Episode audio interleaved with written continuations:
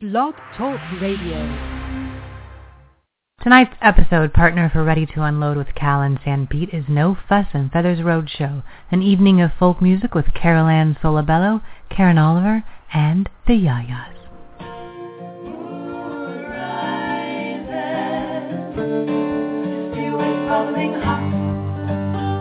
As for me in my corner of the kitchen, I little rose, I stir the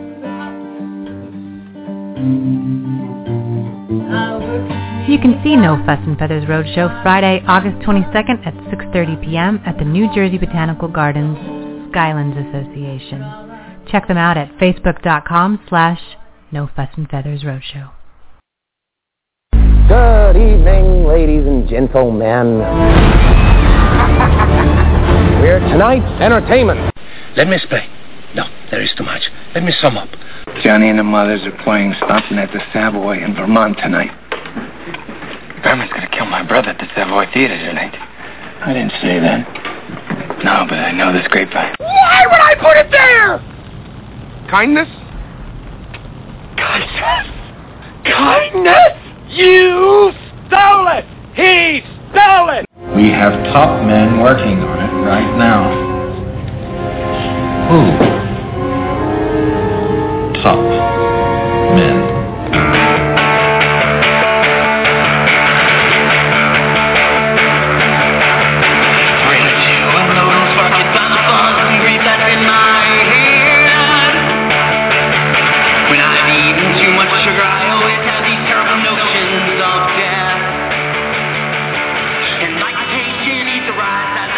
uh,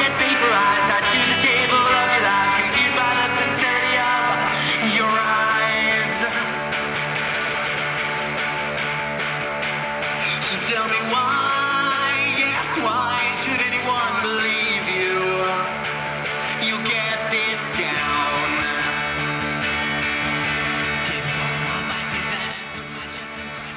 Hello there, and welcome to Ready to Unload with Cal and San Pete, New York Sports Talk Podcast, episode number 187, streaming and recording live from Comac, New York, Bayside, New York, and Freehold, New Jersey. It is time for Ready to Unload with Cal and San Pete. Hi, good evening to you. It is Thursday, August the 21st, 10.30 p.m. Half an hour later tonight, it is time for Ready to Unload with Cal and San Pete talking New York sports and stuff. Nice. Hi, I'm Sam Pete. Welcome to the program. We have a ton to do tonight on the podcast, on this episode of the podcast. We're going to be joined by Cal in a couple of minutes. We were out to dinner tonight. We had a lovely, uh, di- not the, just the two of us. It wasn't something romantic with candlelight and, you know, spaghetti and meatballs and stuff like that. Like, although we were at an Italian restaurant. Uh, no, we were out with a couple of buddies for a friend's 40th birthday party. So we'll talk about that. But so he's going to join us in a minute. So he had, he had to drive back to Comac. I only had to drive back to Bayside. There it is. there is probably not a song that encapsulates where we were tonight and having dinner tonight with the guys and a bunch of high school friends catching up. Literally at some point. Brenda and Eddie there. Yeah, literally at some point, Brenda and Eddie came up, and we we talked about Brenda and Eddie, and that's all I heard about them. And I can't tell you more than I told you already. And here we are waving Brenda and Eddie goodbye. And I always wondered about Brenda and Eddie. PJ, hi, buddy. Hi. Hey, this is of course the Bishop Big Donut pop culture PJ, who and we're going to vamp. We've been instructed by Cal, uh, vamp for a couple minutes. I'll do this. There it is. This is good vamping music. That's enough of that. That's a, yeah. Um, you you playing scenes from an Italian restaurant really, it sort of encapsulates the dinner that we had tonight. We were at Umberto's in New Hyde Park, of course. and we were at an Italian restaurant on Long Island, about eh, about four miles from where Billy Joel grew up. So it was Good wine. really, of course, because, you know, we had a Yeah. carafe. We had a carafe. We didn't go crazy. We all had to drive, but you know, we had a carafe or two of wine. Mm. I had the uh, the sausage and broccoli rob. Nice. And we we really actually reminisced about. I can't even get over how perfect that song is because we sat there and talked about our prom, which was That's really 22 the only official way to eat broccoli raw, by the way. is with sausage. You know, is with a good half pound of sweaty, fatty, sweet Italian sausage. It was nice. It, this sausage was nice. It was nice Italian sausage. The broccoli rob was fresh too. Like it's got to be fresh. Yes. In other words, you'll go to a joint, uh, you know, an Italian restaurant or something like that, and they'll have the frozen broccoli rob. Uh, that I don't suffer. Texture's gotta be all fresh. wrong. No good. No, it's all wrong. Yeah, you can tell. This was broccoli rob with like garlic nice, and like the big pieces of garlic, like the big hunks of garlic that you, your your grandmother used to accidentally leave in the meatballs.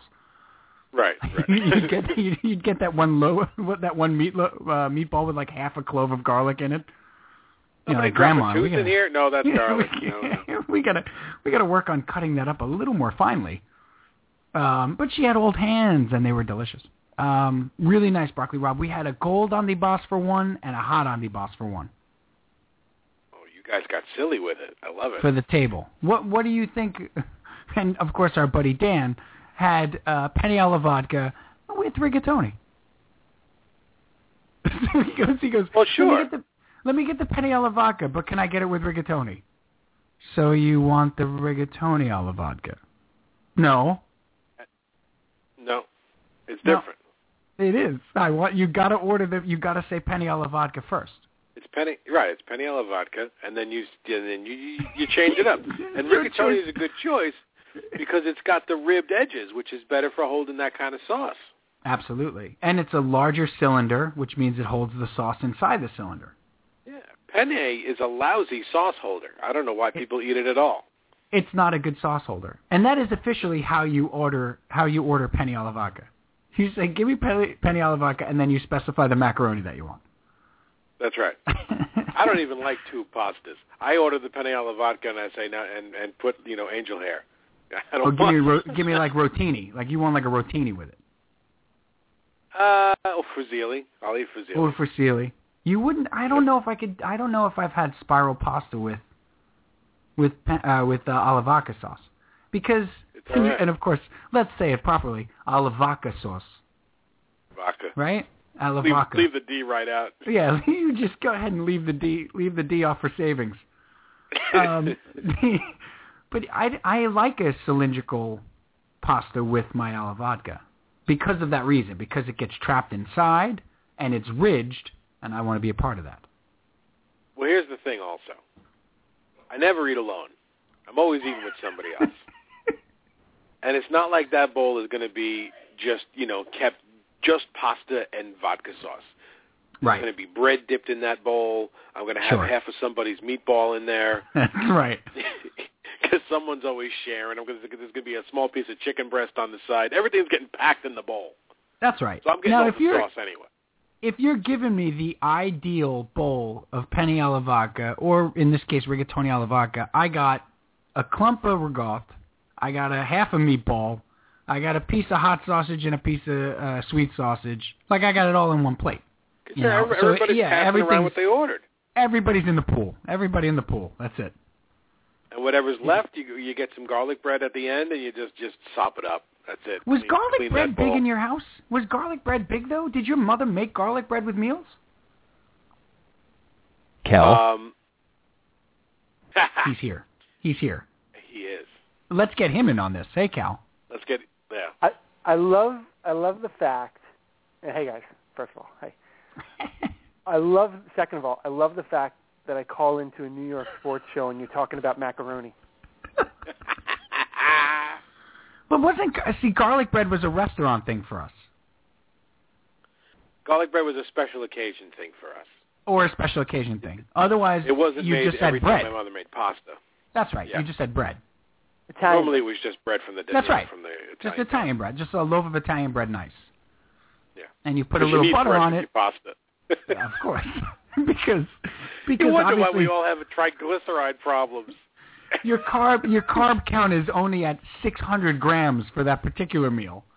Did You really did- want to? You, did you throw the loaf of Italian bread in the oven for a little bit first, or no? Oh yes, absolutely, but it was not garlic. How else is See, the now- butter going to melt? See now, see Fair now, my point. my my uh, my in-laws though, the Texas portion of of uh, my now family, th- anytime they have like spaghetti and sauce, they have garlic bread. They make garlic bread, like that to them is part of the meal. Is it- And are that's they making because Texas they're- toast, or are they making? No, garlic they're bread like making they're- well, they're making their version of garlic bread. So, But that's because they're used to eating Italian food in restaurants. a- Mhm. When you're at a restaurant, you get garlic bread. Yeah. When you when you're in my house, you get a loaf of Italian bread, and you're lucky if you don't get the butt. Being the youngest, you usually wound up with the ass of the bread. Oh, we used to fight for that. yeah, they fight for it in my house too. Is that right? We were. Yeah. Oh, we were crust lovers. Are you kidding? The chewier, Right. the better. I have a I, that's and the- the other thing about mine was we're going to talk sports in a minute. Hi, Cal. Good to see you. Hey, New York Yes. sports, everybody. New York sports. But the other thing was half of that loaf of Italian bread went into the meatballs. What? Because that's what that's what my grandmother used in the meatballs, not white bread. Right. not white bread. I mean white bread in a pinch. Oh, we always use white bread. No, industry standard was Italian bread, and this and the staler the better. Like three day old Italian bread Yeah, that's was true. was perfect, and then she'd wet it. Right. Right, break it up into little pieces, wet, and put it Cuban in the soaking meatballs. milk, maybe. It's, uh, occasionally soaked in milk. That's when company was coming over, though. Let's be honest. Yeah. You Really? didn't, you- I you wasn't didn't getting know that he on a soaked in Wednesday. milk. That's right. I wasn't getting that on a Wednesday. Did your grandmother ever dry her hands ever, No. or did she just go from thing to thing with wet hands? Just move to move, move, move from from gravy to meat to Everything. you know. But her hands, like Yeah. then she'd rinse her hands in the sink, and she wouldn't wouldn't dry them. She'd just move on to the next. thing. No, Hands are no. soaking wet. Unless you had to answer the phone, and I've said this to you guys before. My grandmother's classic was, "Steven, get the phone. My hands are made of meatball." Made a meatball. because because she would be mixing up the meatballs, like mixing up the chopped meat and all the ingredients, and her she would her hands were made of meatballs. Steven, get the get the phone. My hands are made my hands are made of sausage. And that's Okay. the only time people call anyway. They can they can sense it. When I make meatballs too, all of a sudden everybody's very social Yeah. with me. it's like when you're on the phone and your three year old sees you on the phone. You become the most interesting human being that ever lived. Dad, dad, dad, daddy, daddy, hi, hi. Daddy, daddy, daddy, I want to tell you a secret. I'm on the phone, buddy. Daddy, I want to tell you a secret. Okay, okay, okay. Ninja Turtles. That's it. That was Let the me secret. ask you something.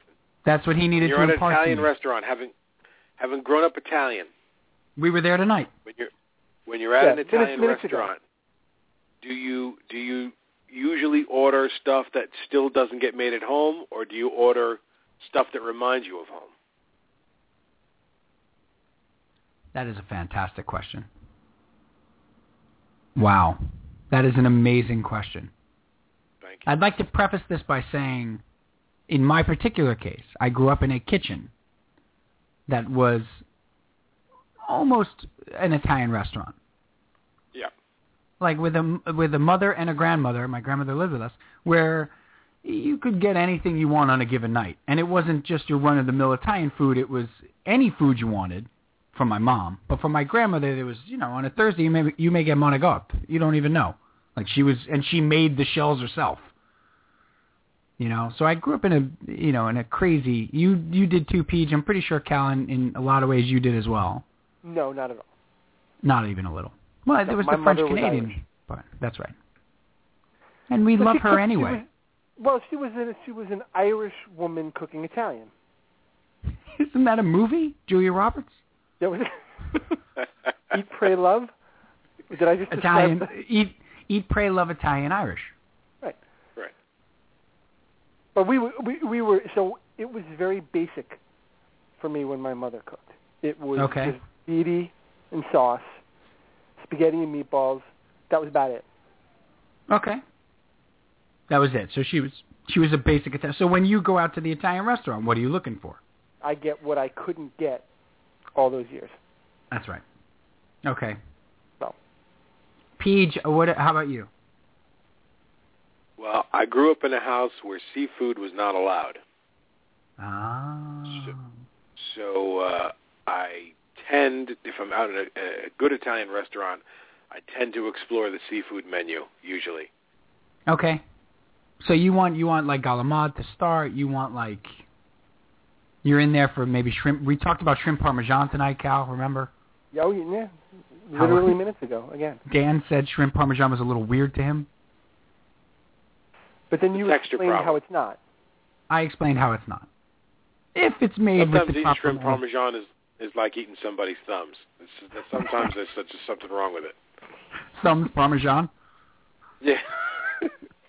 yeah, exactly. Little uh, uh, little calamari, uh, sea bass.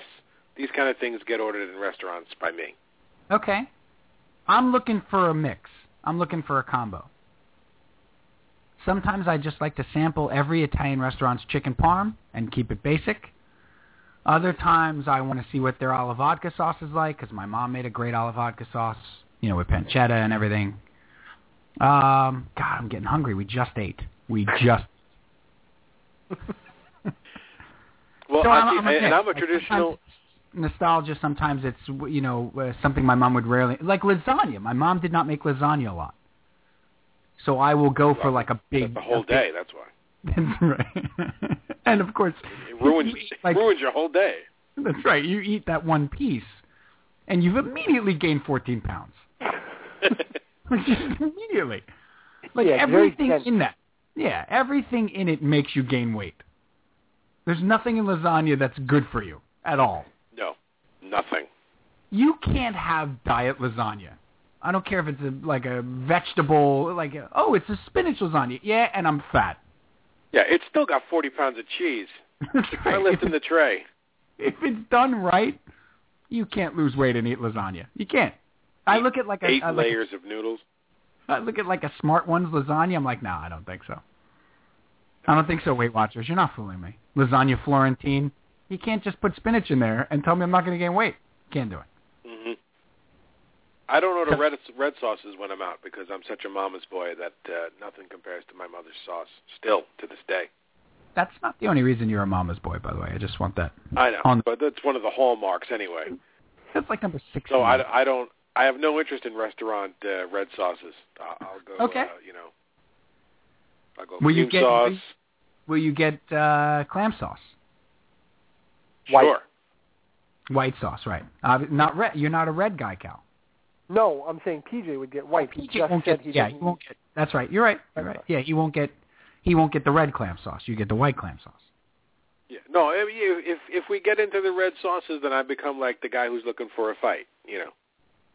And you just don't want that. So in order to keep the peace, I just stay out of it. you abstain. it's probably a good move. Listen, waiter, I'd have your red sauce, and then I, we'd have to fight. I don't want to do that. I'm So gonna I have to think hit a it's gonna guy.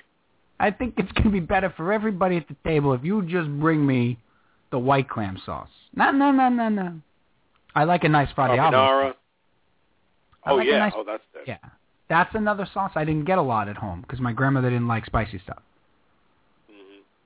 So I get a lot of like, you know, fra diavolo. So like I like the shrimp, like the little boiled shrimp with like a fra diavolo sauce to dip in. Ooh, madonna, vi siete so that I don't faccio ragazza baffangulo.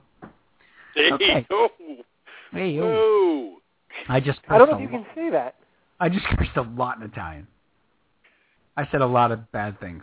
Oh, boy. We got an Italian PG-13 rating tonight. Yes. this show in Venice right now? Not for the kids. All right, Let's let's, talk uh, let's sports. I'm going away. yeah, yeah. well, that- Wow. Okay. Wait, Wow. where are you going? Yeah, where could you be going? Are you going to have some of your mother's red sauce? You want to fight? I gotta go chip some melted plastic out of the carpet of the studio. Ah, I'm sorry. The room went boom. Oh boy. PJ, PJ, in testing uh, season five of Ready to Unload with Cal and San Pete and uh, the Bishop Big Donut is coming up in a couple of weeks, and PJ was testing it out tonight, Cal, and he melted his mixer, Oh no. like the mixer. It's sort of integral to a studio, and uh, so he's going to go clean that up. He'll come back in a little while to talk fatigue. Is that our fun load tonight, Peach? Fatigue. The fun load tonight is swearing. lots and lots of swearing. That fun load has been Buckle up. revised, hasn't it? Buckle up, everybody. You thought the Italian cursing was bad. Wait till wait till the wait till the the American vernacular starts up. All right, it's time for the big unload. Brought to you by No Fuss and Feathers Roadshow. They're playing live tomorrow night, Cal, Yeah, I know. at the New Jersey Botanical Gardens. It's a Lovely plum place. gig. It's a it's it's as as Jay Mafali of the Yayas and No Fuss and Feathers Roadshow said. Uh, we figure the place will bring people out, and we'll just be playing music. anyway, uh, go check out No Fuss and Feathers Roadshow at the New Jersey Botanical Gardens tomorrow night at 7.30. It's supposed to be lovely weather-wise. Have a lovely evening. Okay, big unload. Here's what I got, Cal. I'm going to sort of rapid fire you because there's a couple things on my mind here. All right. Uh, I- I, don't know if I'm ready for that. You want to take a breath, Todd McShay? You had a very big dish. What did you have tonight? Chicken parm? I had the veal part, You had the veal parm. Try the veal. It's the best in the city. but I didn't get pasta with it. I had a salad, Are you? Are you? so okay. I'm okay. All right. I Nobody, don't want to be judged. This isn't the Spanish Inquisition or Hey, the listen. Italian one. I But it's saw you better. have the salad. I saw you have the salad. Um, this, this is. Uh, I'm going to come at you rapid fire here with a couple of things. All right. Okay, so here's what I'm thinking. And by the way, anytime you mention veal and an Italian restaurant, you're required to say, "Try the veal; it's the best in the city." Of course. So the first thing on the plate from last week is that the Islanders have been sold. Uh, yeah. That was from earlier this week. Yes. This is huge news, Brian. Um, I, Well, I, I, I, well- want, I, well, I wanted to get no, it is. I wanted to get your feelings on this, and uh, with the deal in mind that the new ownership is going to take over, so they're going to be minor, uh, minority owners uh, for the first two years, and then they take a majority uh, of the team over uh, after two years, and Charles Wong will go down to owning a majority of the team. So I don't think he's selling in full, right? No, and and Charles Wong's never gonna. He won't be owning a majority of the team. He'll own a minority of the team at that point. In two years. After two years. Right. Right. And so They're these gonna- and- two and- guys, Well, no. He, in in the statement, he talked about partnering with these two guys. Yeah. So he's not going anywhere. no, but once he goes down to minority status, Cal, he's he's not going to be calling the shots. I mean, these these guys are not buying the team to take a back seat to him. Probably not. No, they're they're not. I mean, I don't Oh, think there's. Okay. No, I'm saying from Then from none what of I them- read, I'm saying from what I read of the deal, they're they're going to take over not only the majority shares of the team but also the running of the team. I think Charles Wong's going to fade off into Bolivia, as Mike Tyson would say. Okay. I don't. I'm not necessarily believing that, but okay. Okay, why don't you believe that? I don't, well, I don't think. I think he wa- he will stay involved because I think he genuinely loves the team. He's just tired of losing all this money. But stay involved for these two years or after he's a minority shareholder? Once he's a minority shareholder, I, I think he will still be involved. I, don't, think, think, he he's just gets going to to go be. away. I don't think he gets to be, Bry. Okay. I think the only reason he's staying majority shareholder for these two years and didn't sell the team in full is because he's looking at the first two years, maybe ever in his ownership, where he's actually standing to make a profit off the team. Because they're in their last year of Nassau um, uh, Veterans Memorial Coliseum this year with a hopefully playoff team. A lot of changes have been made. And so that building is going to be, as long as they're playing decent hockey, sold out a lot. And then next year is the first year in the Barclays Center. Um, these are the first two years he stands to make any money off the team. And I think he wants to stick around as majority owner for that. And I think these guys buying the team from him are giving him that. Okay. And then I think he fades off uh, as a min- minority owner who has as much say as somebody who has, you know, 10% of a team or 15% of a team, which is not a lot. I think these guys, given their history, especially, um, what is it, Ledecky, Yes. um, He's the one that had a partial share of the Capitals, of the right? Capitals, yes.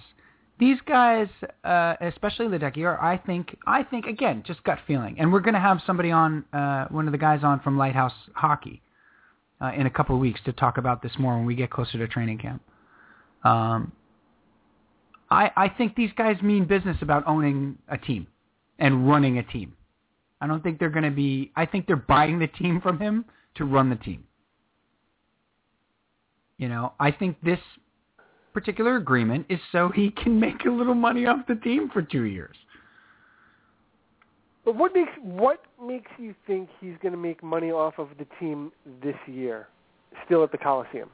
Well, they should be they because the Coliseum still holds seventeen thousand people. If he sells uh, if he sells out, they have forty one dates at the Coliseum, right?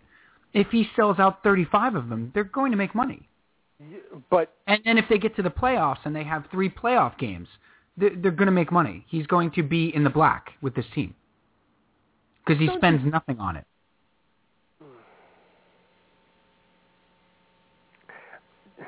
okay, And then he's certainly going to make money in the Barclays Center. Certainly. But it, I just I I feel like it's awfully optimistic to think they're going to sell out 35 or 41 games this year.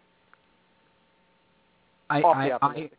I agree, Bry, but They- the they chance were is getting- the chance is there. Even They if he get breaks 7,000 people a, a night last year. But even not when they were making the playoff run, they were getting fifteen thousand a night two years ago. So even if he down the stretch, so even if he breaks, look, you Brian, you know, if they were winning, people will come to that arena, and it's the last year of it. Cal, how many nights did Shea sell out in 2009 with a, or 2008 with a you know a team that was competitive that was in it, and there were 50,000 people there at Shea. Yeah, they, I mean they drew 4 million people that year. Yeah. Yeah, all right, all right. So I see your point. I think he stands to make money the next two years. And I think that's why the deal is structured this way. And again, this is just my speculation. Okay. Uh, the, the, the, the bigger piece of this is that do you believe that they're getting ownership that's going to spend money and change the fortunes of the team? A team Uh, yeah. that's going to be in the Barclays Center, Cal, not going to be in uh, the NVCM, NVMC. There's an acronym I'm struggling with. Or NCIS, CSI, NCIS Nassau. SVU. Right. Uh, yeah. CIS Mineola. I think uh, I think they'll I think they'll spend money. I think so too. I, I feel good. ab- I feel. Well, I think he- I feel better about this ownership group than I did about Barroway. I think what I what I feel good about is the fact that it's a settled group. There's no Exactly. limbo anymore. You That's have right. two guys that are going to come in and buy this team. And they didn't have to go to ten investors to put the money together That's right. like Barroway did. Barroway was like, "Uh, hold on, wait, let me call some friends. Right, and now, well, and what's going to happen with this lawsuit? The I, don't Barroway think- brought in. I, I think it's frivolous at best. There's a die on the vine. Yep, I think it's gold digging at best. Okay. I really do. He's I hope looking you're for right. he's looking for like lawyers fees and stuff like that. He's looking for, you know, he's looking for just to get what he spent paid. That's all. I think this is a really I'm ecstatic about hockey season, Cal. Oh, I'm, I am well. In light of the baseball season, I am I am extremely excited for the hockey season.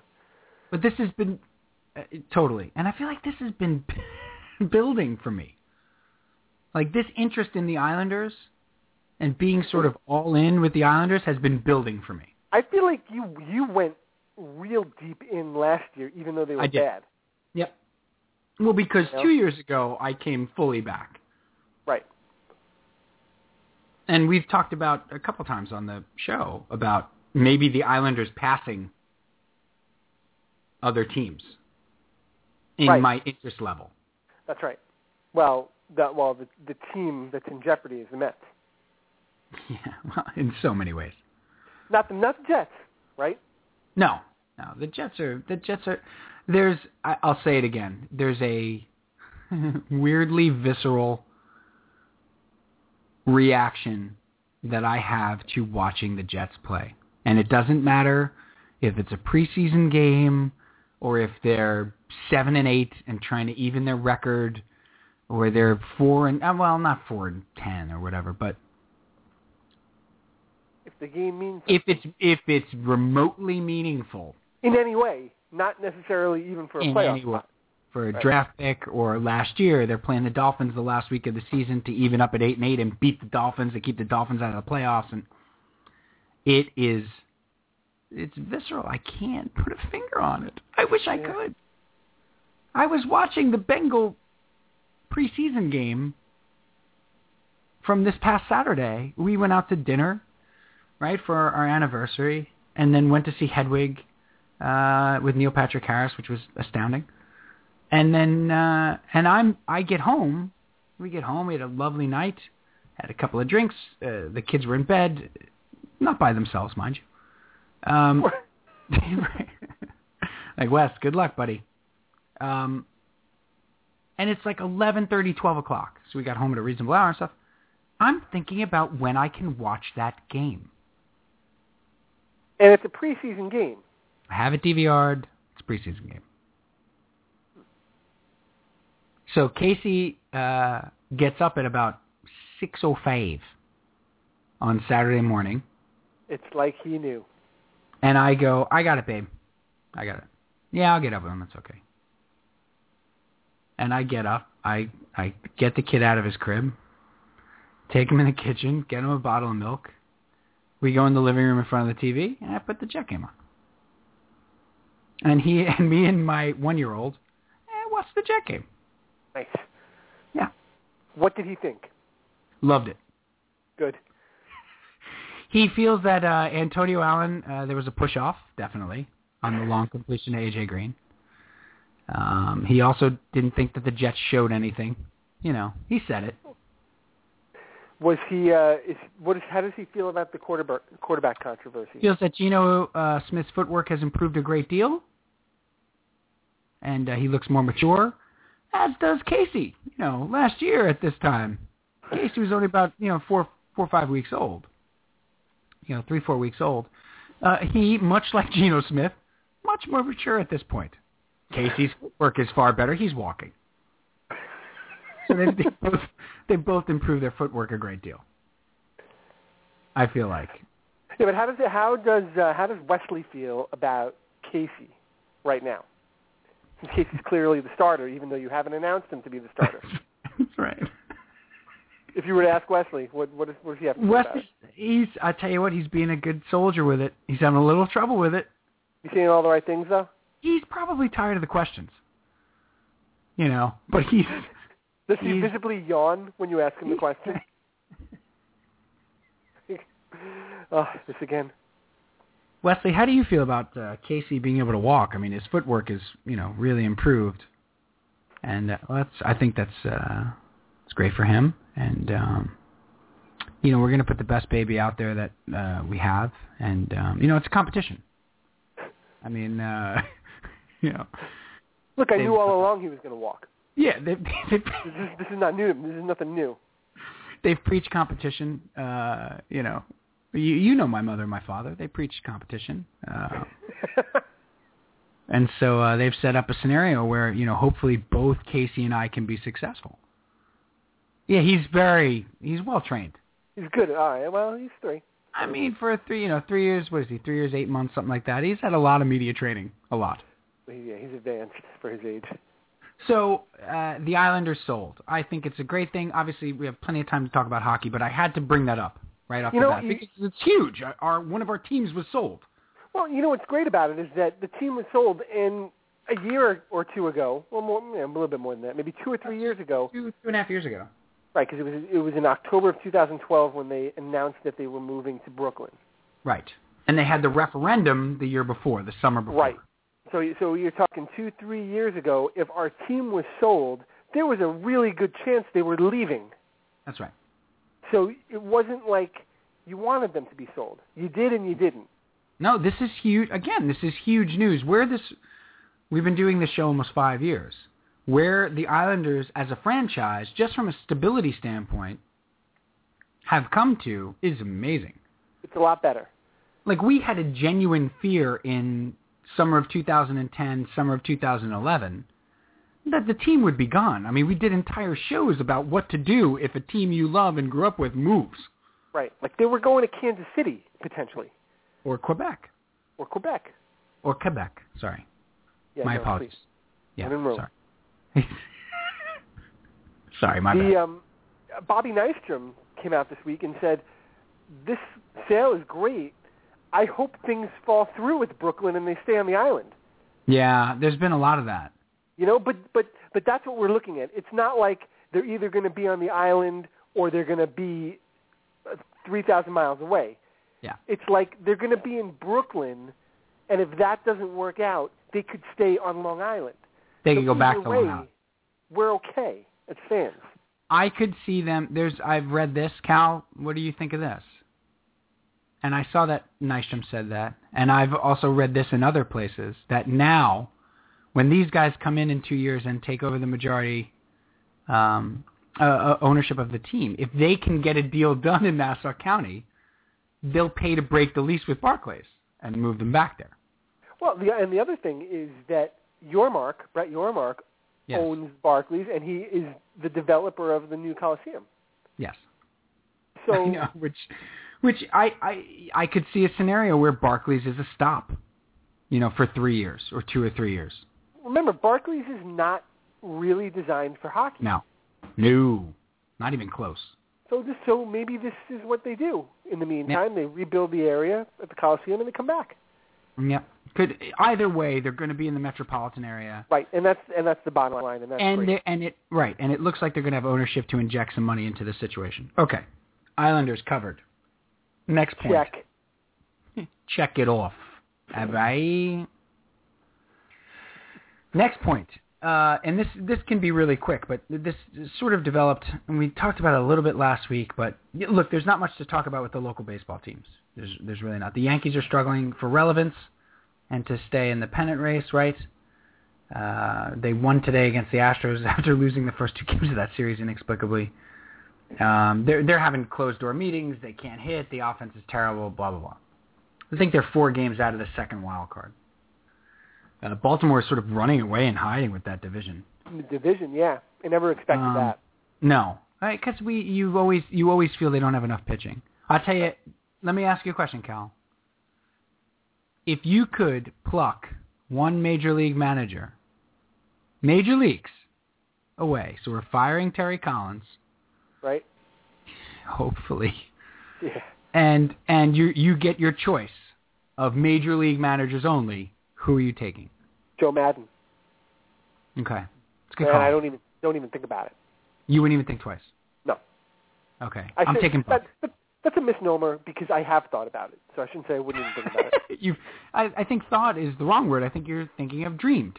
Dreams, yes. Yeah. Dreamed no, I is pick him. yeah, right. You, you would Fantasize. take Showalter, huh? I would take Buck. That's, uh, you can't go wrong. He to me Buck has the proper mix of old school ornery D bag Earl Weaver and you know Bobby Cox and smart enough to realize that advanced some advanced metrics are worthwhile and some players have to be treated with kid gloves and you have to have patience with certain young players and eh, to call out the media when they're full of crap and to uh, he has the perfect mix to me. The problem with him, though, you know the problem with him. He's not a good dresser. The trouble with the curve is that Terrible movie. Wait, yeah, he wears that as welcome. He's got a I shelf thought life you were of four or going to five say years. he, he wears like bad suits or something because I He just said wa- he dresses. He does have. A, he wears fedoras Right. inappropriately. Inappropriately. Just at the wrong time. You Like, think you're not he John would- McGraw. Take that. Take that hat off. Why are you wearing a straw hat from 1920? Stop. He's, he's wearing and a a suit. Tom Landry. Take, No. take it easy, Connie Mack. All right, please. um, you really think that? I do. Well, well, I, I, I, it's proven it's every everywhere he's gone, he's left sort of contentiously. Right? It's fair. Do you think he's learned from Diamondback. that? Rangers, Go on. Where's your proof? I need more proof. Yeah, I'm sorry. Those four teams that you brought up. Uh, how long has he been with Baltimore now? He's been with Baltimore for a few years. Got to be five years. Nah, it's too many. But I think that you're right. I think he has. if only there were a machine we could look it up. I think. Uh, I think there is something to the fact that maybe he's learned from it, and maybe Okay. he's adjusted over time. Okay. Right. There's some magnificent pictures of Buck Showalter. If you just, if you Google Buck Showalter, the first picture that comes up is magnificent. Wait, wait, wait, wait. Hold on. Buck Showalter's only 58 years old. Yeah, yeah. He was in his 30s when he managed the Yankees. He was 36. Yeah. You don't remember that? I feel like Buck Did you Showalter. think he was, like, is 70? 60 I thought he was like 65 years old. Yeah. Come on. I did. You really? He oh, doesn't you're look going to tell me 65. he doesn't look it? He looks it. You think he looks 65 years old? Listen to me, sister. Those are hard Well, years. I guess you, Whatever you he's saw the done. picture. Those that's He's with the Yankees for one, two, three, four. The D backs for three. Three. One, two, three, four with the Rangers, and now he's in his fifth year with the Orioles. Oh, you were right. My apologies to the chef. Li- I'll let him know. Lifetime record of uh, boy, he's almost a hundred games over five hundred. Wow, what's that? What what does that feel like? I have no idea. I I do know what 40 games under 500 feels like. He is 1236 and 1147. So 53, 89 games over 500. That's pretty good for 16 years. Yeah. I think he only has, he's got some losing seasons. Yeah, he's going to have a couple, but not many. No, I mean, he's got a 65 and 97 year with the D-backs, and then next year he's 162. Right. So turn that one around quickly. The Yankees. I mean, when the when the strike broke in 1994, they were 70 and 43. they, were, they were they were they were 27 games over 500.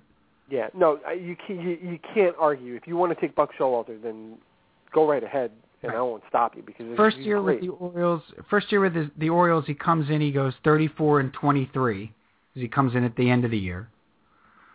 Next year in 11, he's 69 and 93, right? Struggling year, terrible. Oh, and then 2012, they're 93 and 69. Right. And in and in the playoffs for the first time in like 22 years. Uh, hard to argue. it's really hard to argue. But y- here's here's another guy that uh, they're in first place now. The Angels, Mike Sosha. Yeah, Sosha. But Yeah. I see, see, I feel Sosha's overrated. Well, see, he I think he's had a couple of bad years and he's kind of fallen off the map. But I think he's a good manager. Right. He's gone to like under underappreciated. Now he has, yeah. But I think he's a good manager. I think he is too. You know who else is a good manager? And notice, by the way, how I'm only we're only giving you American League managers. That's right. Ron Gardenhire. Well, Gardenhire's he's the industry standard for small market, low payroll, Right. doing eh, what has he been with Minnesota 15 years, 16 years? Well, I mean, you you go back; they've had two managers in. in he what, took over 30 for years? Tom Kelly, right? Yeah, yeah. They've had literally two managers for the last 23 years or so. Uh, it's more than that. Maybe more than that, right? It's more than that because when uh, they won the World Series in '87, Tom Kelly and was Tom there. Kelly was manager. That's That's right. 26 That's years ago. 27 years. 27 years. Seven years. and he had been there for a couple of years too. That's fantastic. Well, I'm Sure. taking I'm taking Buck. You're taking Joe Madden. You can't go wrong either way. No, neither one of us are wrong, and that's what's nice about this. And here's the point. Terry What is it? Collins, our guy. Yeah. I'm just going to sum this up this way. I don't think the sentiment that Terry Collins needs to go now has sort of caught hold. I know two gentlemen who look a lot like us And this is again not a breaking our arm, patting ourselves on the back. This is a we said a couple weeks ago. We hope they, we almost hope they tank in certain ways in the second half, so he loses his job because that seems to be the only way that Terry Collins is going to be moved. And it's not that we want a guy to lose his job. It's not that you want to see a guy fired or whatever. His time is up. We both said it. After Terry Collins uh, is given a vote of confidence, um, you know, they, what are they, two and six or three and six or something like that? Yeah, but they're they three won and five six now, straight, yeah. right? Five straight games with four hits. They almost set a record that hasn't been done in a hundred years or something like that for six straight games with four hits or less um, his job is not guaranteed, and I just want to say Matt Harvey. Matt Harvey's the reason that his job shouldn't be guaranteed. Explain. He, Matt Harvey, by all accounts, Eddie Coleman uh, said it this week. Cal, I don't know if you caught him on with Francesa. No. Uh, they were talking about this. Um, Matt Harvey's a handful. He's he's very difficult to handle. They're, the Mets are having a hard time with him PR wise, and he's a self thinker and he's on his own. Uh, you know, he's he goes rogue a lot and he wants to do what he wants to do and you know, he's trying to rehab as quickly as possible and the bulldog in him wants to pitch this year and all this stuff. They're, they're, he's hard to handle. Sure. I mean, Col- Eddie Coleman said as much, and I trust Eddie Coleman a lot about the Mets because he's around them every day. But the way that Terry Collins just called him out is so childish and so unnecessary to call this guy out in the media again that this relationship needs to be fixed. And I don't think it's going to get fixed with Terry Collins as the manager. And there, there's something about this relationship that needs to be fixed because I feel like Matt Harvey will be out of here as soon as possible if this continues. That's what I'm worried about. Well, because I don't feel like he, it seems like, again, we're huge outsiders, right? But it seems Right. like he doesn't feel he, like he's listened to. Right. And Matt Harvey is one of the better things to happen to the organization in a long time. And this is not some 65 to 1 long shot that they drafted in the 27th round Right. who happened to, you know, turn out to be a gem and an ace. This is their first round draft pick chosen to be an ace, chosen to be a stud pitcher. They know what he is. It's important that they treat him well. Now, that doesn't mean kowtowing to his every wish and demand. But to me, it, it also means your manager doesn't call you out in public with a dripping sarcasm and sound like a grumpy old grandfather who's been charged with watching the teenage boys. And he's probably doing a cell phone interview, flippity floo. What what is what is your take on on Harvey as a as a person? Because there's a lot made about the fact that he's got this insatiable need to be in the public eye and he's more concerned about being a celebrity than a pitcher. And I, I wanna don't get- buy that. I I, wanna don't get your buy take on it. that. I don't buy it. do you think I- are people jealous of him? Probably. I also see a guy who likes attention, no doubt. The way to me it's being portrayed is that he's opportunistic, and I don't think he's opportunistic. Like he's cashing in on all of this because that's the kind of guy he is. But see, I'm I'm also getting the, the sense that people believe it's more important to him to be a celebrity than to be a pitcher. I, I don't know why. I don't buy that at all. I don't buy it at all. What what has he done to? Because he goes to Ranger games or dates a model or I mean, Like like he's not taking his job seriously. yeah. Except the fact that he's rehabbed like a maniac. Right. and they have to actually keep him off the mound. Right. They have to I- slow I'm- him down from working too hard. Yeah, You know no, I what mean? agree with you. I'm Like, just the, the narrative is contradictory. yeah. yeah. Like Lupica writes a column where it's tisk tisk tisk. You know, Matt Harvey, like settle down. You know, So, but but in the same breath, he's opportunistic and he loves the limelight and he loves this and he loves that. But he's working too hard. Which one is it? I I I I just maybe I'm Pollyanna about it. I don't know. I just haven't seen that. I I am as negative as they come about my own team, and I haven't seen it. I feel like Met management, and and I don't even know if it's Alderson as much as it is. Of course, I don't want to blame Sandy for anything, but as much as it is ownership, who's never been able to handle players like this, like the Wilpons never do well with these guys. No, you're right. These larger than life personalities, they, they and- can't control them. Yeah. And Collins,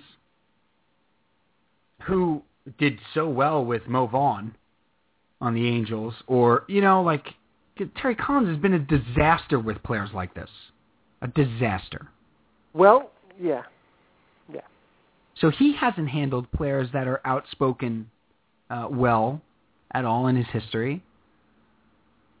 I, I the, look, the guy just has to go. It's just time. And well, it's time for change. this came up a ton this week, Bry, and I heard like Malusa say it a couple of times on FAN with Rosenberg or whatever about get Wally Backman right out of your head because Sandy Alderson uh, doesn't want Wally Backman. It's not one of his guys. He wants a guy who's gonna uh, uh, stick with the organizational philosophy. Correct me if I'm wrong, but Sandy Alderson has hired Wally Backman not once, not twice, but three times in tremendous positions of influence on young players. Yeah, He was the manager of their short season A team where the draft picks go immediately, their first professional baseball experience. And he chose Wally Backman to lead that team. And now the last two years, he's been the steward of the AAA team where their most important pitching prospects have gone. right. and Sandy Alderson doesn't think he's why then why is he in the organization? They could have replaced him with a hundred people. Just as just as an aside, my my Please newest do it to the do it to the audience and make it Shakespearean. I, I can't make it Shakespearean, but I can make it like Mr. Roper. Fine. That'll Will you do. accept that? The judges will accept that. Um, my newest pet peeve about sports talk, or just just bro- broadcasters, announcers, whatever you want to call it, is the phrase "Sandy Alderson doesn't want such and such because he thinks such and such." Right. You know, or if you're listening to a broadcast and they show a picture of Terry Collins in the dugout, and Howie Rose says something like, "Terry Collins is thinking, I can't believe this is happening." My the pet peeve is, why do you presume to know what a man is thinking? Yeah. You don't know that. You can speculate he might be thinking, or you wonder if he's thinking something like that. But the, I feel like it's it's just a crutch that's used so much.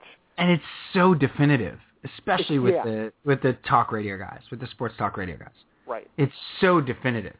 Right. That's what that's what pissed me off about this Sandy Alderson thing with Wally Backman. Well, that's, like that's what Malus- made me think of it. Yeah, Malusis must, must have said it, must have said it six times. Get it out of your head. If you Right. think Sandy Alderson wants Wally Backman, Well, and then yeah, and it, and it's accompanied by the tough talk. Uh, well, why? He's hired him three times, brought him back three times Mhm. in huge positions of influence in the organization. He's not a Sandy Alderson guy. He's not a, Sandy Alderson doesn't want him. He's not a Sandy Alderson guy. Well, funny. How do you know that? he keeps hiring this non-Sandy Alderson guy. Three times. They could have let him walk last year. Yeah. They brought him back to AAA last year. Now I know part of this is is you know Oh, he also influenced didn't, have, by an- he the didn't have fact, another offer. but but so they don't have to hire him, Cal.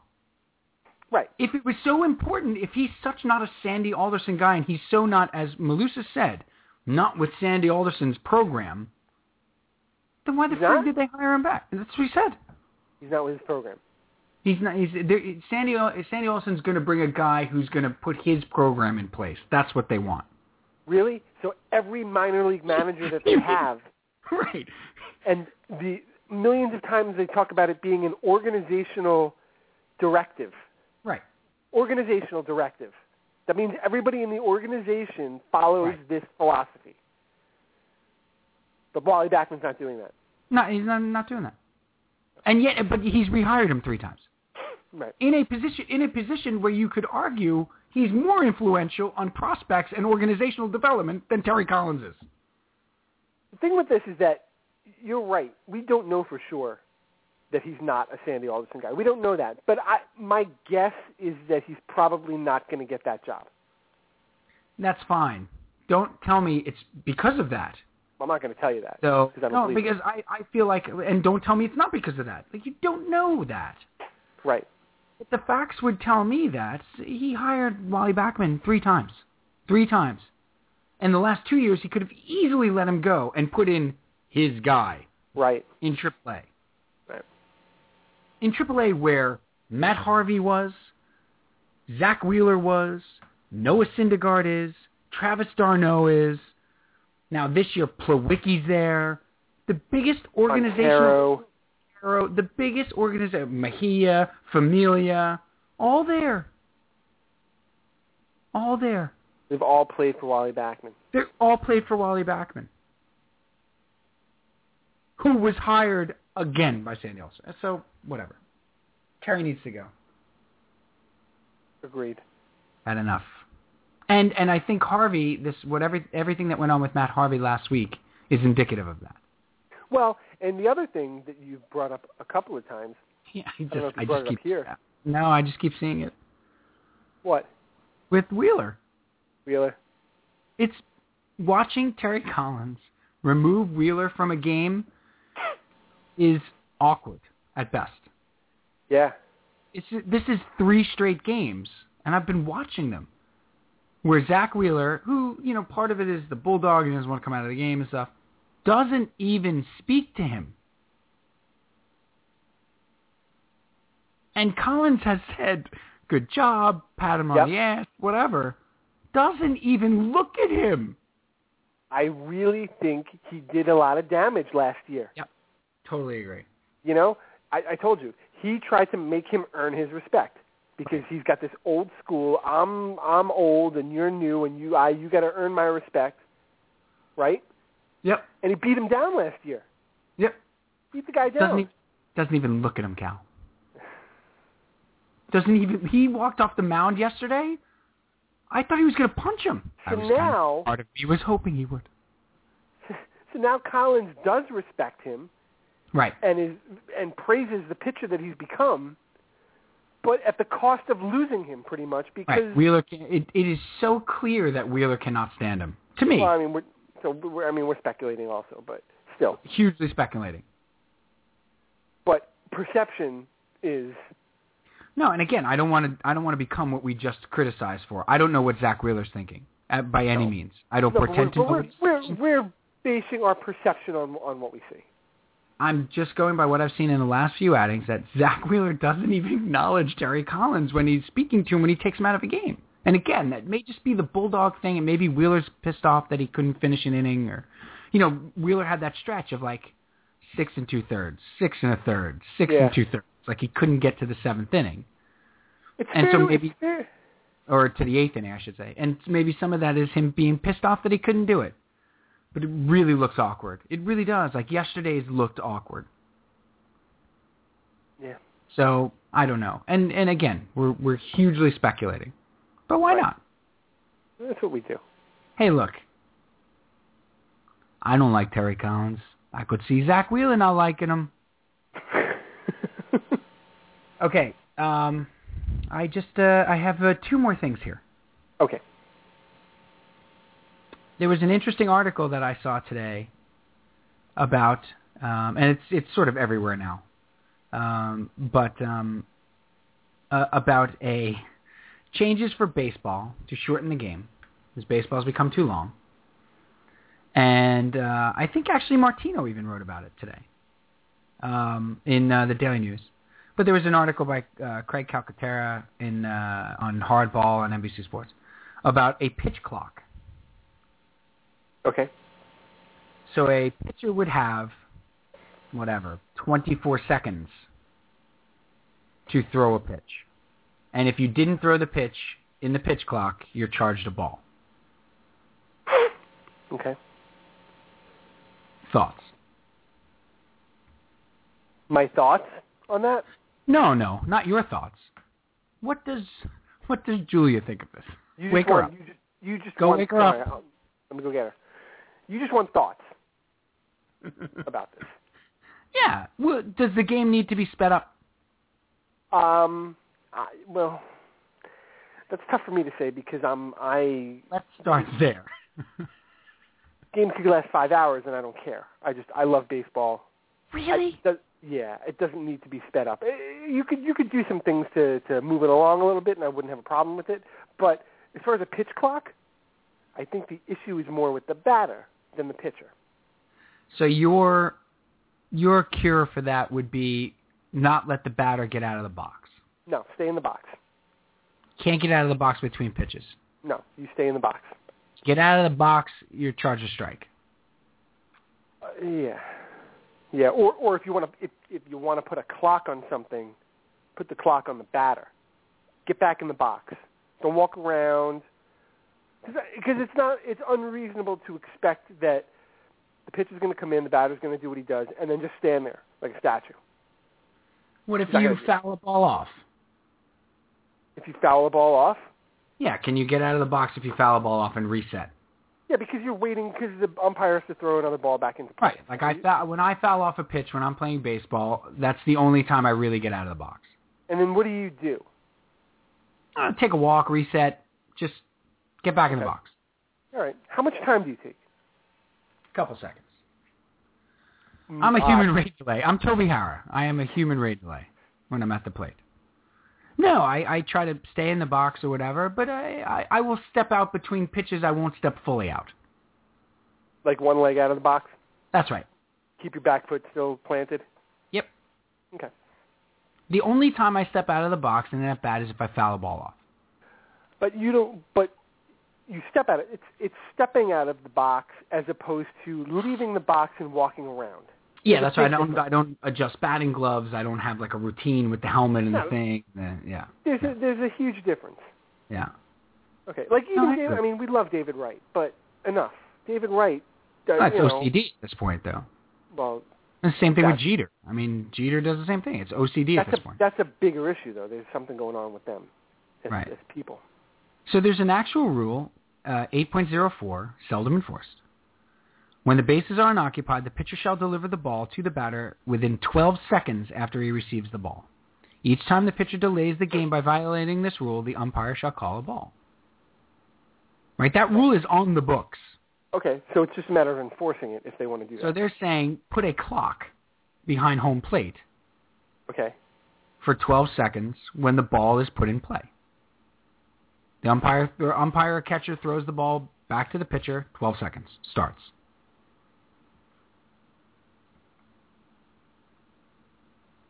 I'd be fine with that So would I. Strangely, I would be just fine with that. because the pitch clock. Well, what if a batter steps out? You reset the Is clock. it- th- I see. To me, it works for both guys. okay. It's 12 seconds for the next pitch to happen. If the batter isn't ready, and the pitch comes in, tough luck. All right. Then he's got to call timeout. That's right. That's And that's the umpire thing. and the umpire doesn't have to grant it. right. That's that's the piece of this that needs to be introduced or reintroduced. Call timeout. Don't just leave the box because when a guy leaves after the pitch, when the guy walks out of the box, adjust, he's not calling timeout. No, there's no need to ever leave the box Right. unless you foul a ball off. Because if you foul Ball's a ball out of off, play. The, you put the ball out of play. They have Right, to the ball is reset. still in- pitcher gets a the new ball is- ball. Right. There's other than that, there's no reason to leave the box. None. Unless you So I'm call saying- I'm timeout, Right. I'm saying 12 seconds soup to nuts. And the only reason you should ever call timeout when you're in the box is if the pitcher's taking too long. Or if you need to get a sign from coach, if there's if there's a problem with Yeah. the Yeah. signs, That's fair. right? Or you get a you know a bug in your eye. Right. I'm putting the bug in your eye corollary in. A bug in I your eye. demand I demand the bug in the eye corollary. Right. That should be in the rule. That's- I.e. eight- bug in eight- the eye. Eight point zero four point one bug in the eye. The Jabba Chamberlain and Cleveland rule. In the event, In the you get a event bug, there are my what were they uh, midgets midge midges midges. they were midges right Yeah, I you know I've never heard that phrase used since. Don't think I heard it before. Haven't heard it since. you'll never hear it again I don't know what those things were. no I think they were I think they were a plague brought upon the Yankees because they're the Yankees It could have been. there you go punishment biblical style He hasn't been the same since, by the way. and he hath brought midges and there shall be midges Oh, I shouldn't say Uh, that. He's pitched well this year. yeah whatever Okay. Yeah, I, they're still dusting off his plaque in the Hall of Fame Cal so Oh, That's true. yeah, it's right next to Dylan Betances um and and, and Pat Kelly's um Kevin Moss. and Kevin Moss. And of course, Alex Ochoa's, and you know, there's plenty of Well, guys we can, yeah, fair. Well- hopefully. Bill Pulsifers, and there's plenty of guys we can name. They they have an entire Alex wing. And the, the Alex, Alex Ochoa, what's who's the other guy? Escobar. Alex Escobar, that's right. Mm. Not the drug dealer so much. No. Not the drug kingpin. That's Pablo Escobar, who was Right. not a five-tool player. I think he just did one one thing really well. He just he just did one thing illegal extremely well. some may some may call it illegal. Alex Escobar did five things pretty well, Eh, supposedly. Turned out no, just okay. It turned out none of those things really no, well. actually zero. He did zero of them well. So Did we say uh, five? No, we meant zero. he's a five-two player. No, no, no tools. Get that, get that confused all the time. He's Cro-Magnon. He has zero tools. He's got nothing. He just invented like a little pickaxe, and he's going to war with that. That's it. It's as if he's never played baseball before. Yeah, you guys had him in the Bronze Age. This is not. This is he is medieval. He's like Cro-Magnon. Yeah. So, uh, you would be okay with the pitch clock. I'm fine with that. Yeah. 12 seconds, no matter who messes it up. If it's the batter, it's a strike. If it's the pitcher, it's a ball. Fine. I'm on it. I think Yeah, you. Cut, I yeah. bet you cut a half an hour off games. That'd be all right. How nice is like a nice two-hour, forty-five minute game? It's nice. It's like the hockey games. It is. Well, hockey. That's one of the other reasons hockey's come around. I can time it out. You're in and out. Two hours. Two fifteen. Maybe. Seven, seven, ten start. I'm done by nine thirty. Done. Yeah. Soup to nuts. Uh, Nine forty-five if you go to OT. Nine forty-five, the latest. Yeah, that's right. I'm in bed by ten. Nice. that's it. You just sh- shut it down and go to bed. I just I just shut the TV off, and that's the end of it. How do you come down from the exhilarating emotion of an overtime hockey game? A regular season overtime hockey game? Yeah, regular season. You mean with the shootout? Yeah, The Uh, shootout regu- allows you, the shootout allows you to sort of come down. that's true. I feel like, I feel like the shootout is sort of like oh oh oh oh oh. Yeah, that was it. Over. Hey, all right, okay, hey, Nice. we we did it nice. All right, Franz Nielsen, hey, it's a goal. Um, speaking of Franz Nielsen, I was listening to Alan Hahn and our old friend Rick DiPietro tonight ah, yeah. on E ESPN Radio doing a show, Hahn and DePete. They're, they're not calling it that, I am. Um, Let it them know. That that's was- What you're calling very good. And they opened with the Yankees. it. right. and Rick DiPietro speaking very intelligently about the Yankees. And turning it into hockey a little bit, being a professional athlete, Right. doing the sort of the thing that Boomer Esiason's really good at, Uh-huh. which is, you know, the Yankees had a closed door meeting before this game with the Astros. Yeah. And credit to Alan Hahn, he set him up very well. I Well, it said, was what, good is, 'cause- what, is, what do the players think of that? Right. you know, and DiPietro said, you know, if it's early in the season, it can be very good. You know, it can be something where ju- guys just, want- you know, things aren't going well early in the season. You want to air things out. You get it out there, whatever. He's like, later in the season, he's like, a lot of times it doesn't mean anything. Right. Guys have already tuned it out. Guys have already making, you know, guys are, are beyond the point where that sort of thing's going to help. And he said the worst part about it is when the media finds out about it, because then you got to answer questions about it. You know, and it was really insightful. It was insightful. The best part was when Alan Hahn inadvertently said, "Being a former athlete." right. Being a retired player. Right. he Well, said, not- well, I'm not not that. Because DiPietro's not officially retired. No, he's not. He, he should be though. But he should be. He spoke intelligently. It was fine. I thought I, I thought it was really good, Cal. I'm I not going to really go that did. far, but I thought it was fine. Compared to what we listened to this week, compared to to to Joe and Evan last week, and to uh, just the garbage that's been on WFAN, and Michael K and LaGreca, I mean, it was good. Sorry, I'm gonna go ahead and call it good. Okay. He said, DiPietro said, did you hear his comment about the Jets? In that in that Yankee part, talking about young players and and uh, you know how they've assumed responsibility for the Yankees and what do you have to look forward to and and he said it was like we were talking about the other day with Geno Smith. Geno Smith is you know going to be the starter and they want him to be successful and if he struggles a little bit, and then you bring Michael Vick in. That's what you brought Michael Vick here, Mike Vick. He said that's what Mike you brought Vick. Mike Mike Vick to be. Spot on, D. Pete He's right. spot on. How is it that this hockey player, who's been on the radio for exactly a week, was able to accurately break down exactly what the Jets are doing and thinking, and every other talking head has not? Would it be because he doesn't have a narrative to push? Hmm. You decide. I have. And I, I think that's clear. okay, So uh, let's. Uh, good. You good? I'm good. Let's bring in uh, PJ for the fun load. I have two things for the fun load. Okay. One is the jersey thing. I do want to I do want to revisit the the football jersey thing because I uncovered that Super 8 video footage of me Right. playing me playing football with my buddy Kev McWalters, who's on the show. It's like the Uh, Zapruder film. And it really is. It's Super 8 I know.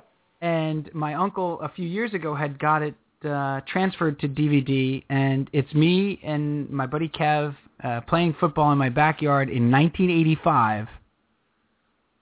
Uh, just you know, I was 11, just throwing the football around, and I am wearing a Wesley Walker jersey. Yep. Uh, and Kev is wearing a very cool Giants T-shirt. Uh, he's, he's a huge Giant fan, and so we're watching this, and I it brought up the discussion about.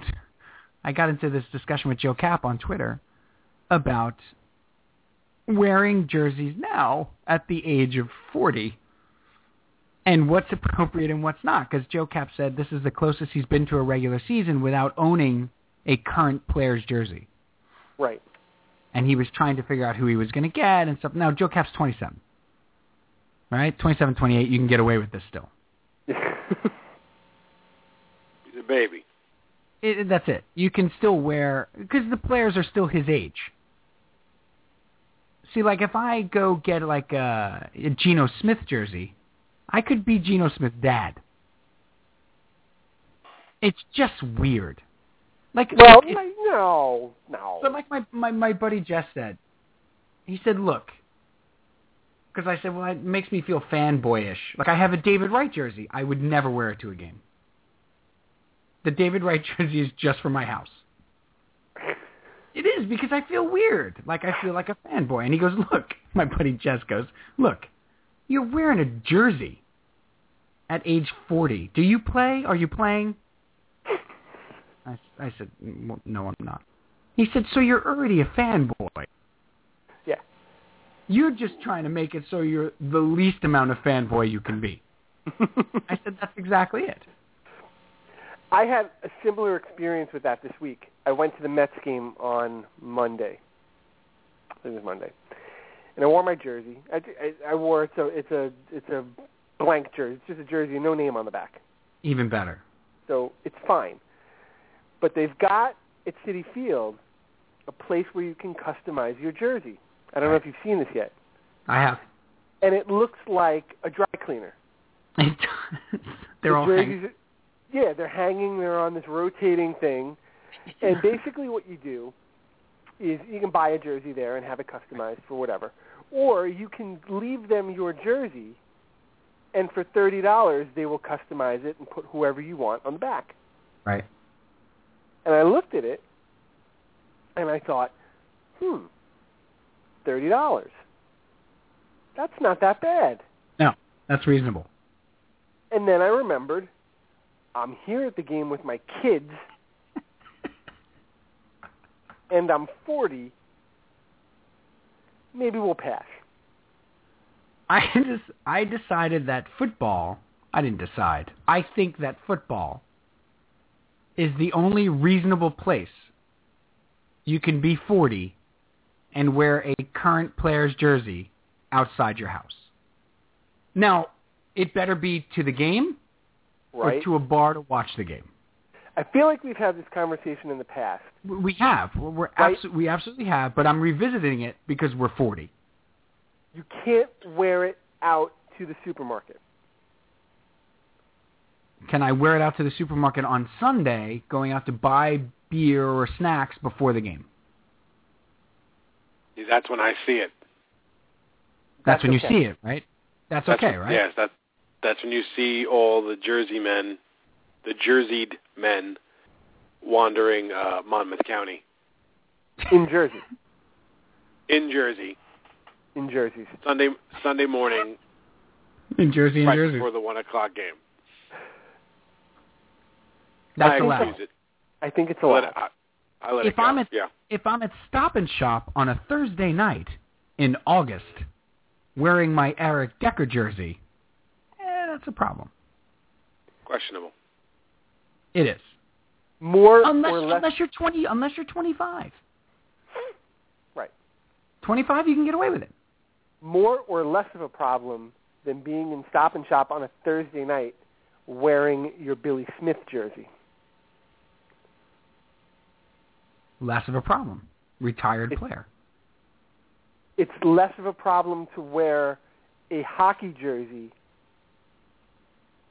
on a Thursday night That's right. in the off season of hockey. First, first of all, I think you're calling me out. Okay, just because No. I've done that a couple of times. Okay, You, I, know- I, I didn't think you did. listen, you know what happened, and you know who you're talking to, and you know I have a Billy Smith jersey, and yes, I have wanted to stop Fooling and shop no one. to, do- to do a little late night shopping. You know why? Because it's cold in Stop and Shop. It's very cold. I don't know why they decide to keep the temperature at about two. All right. I, Last, I go shopping like that, and I need mittens and a hockey jersey and a turtleneck. last thing for me on this. Basketball jersey ever acceptable Never. in any circumstance whatsoever? That's, that's correct. if unless you're playing a pickup unless game. you're playing basketball, that's it. I still don't think it's acceptable. and, and even then, Even get a then, t-shirt. Get a t-shirt. Yeah. I think the I think the current player post 30 I can't do it. I can't. I can't be walking around City Field with a David Wright jersey on. I can't. What do- what I do got, I got one what exception. do I want to I date got him? an exception that I will allow. I can't do it. I wear my Kingman, and now I got a Gary Carter jersey from my buddies for my 40th birthday. I wear the Carter jersey. What if you're out and you're with your kid, matching jerseys? That's a great. Acceptable. That's a great call because this has happened now. This is happening now with Wesley because he That's loves okay. to wear the jersey while watching the game. There's so much happening. and he's got a David Wright jersey, and I have a David Wright jersey, so he puts the David Wright jersey on. It would- Adorable. And- And, you then got he a goes, mini Daddy, Daddy, go get your David Wright jersey. You can't say no to them. But I'm in the home. That's fine. No, we're not talking about in the home. We're talking about outside, I'm talking about you're going to take him to the park. in public. We've done it. I'm not I comfortable. think it's allowable. No, I think I think it's allowable. I think that one gets a real pass. I what have if David a. Wright? What if David Wright was a 22-year-old rookie?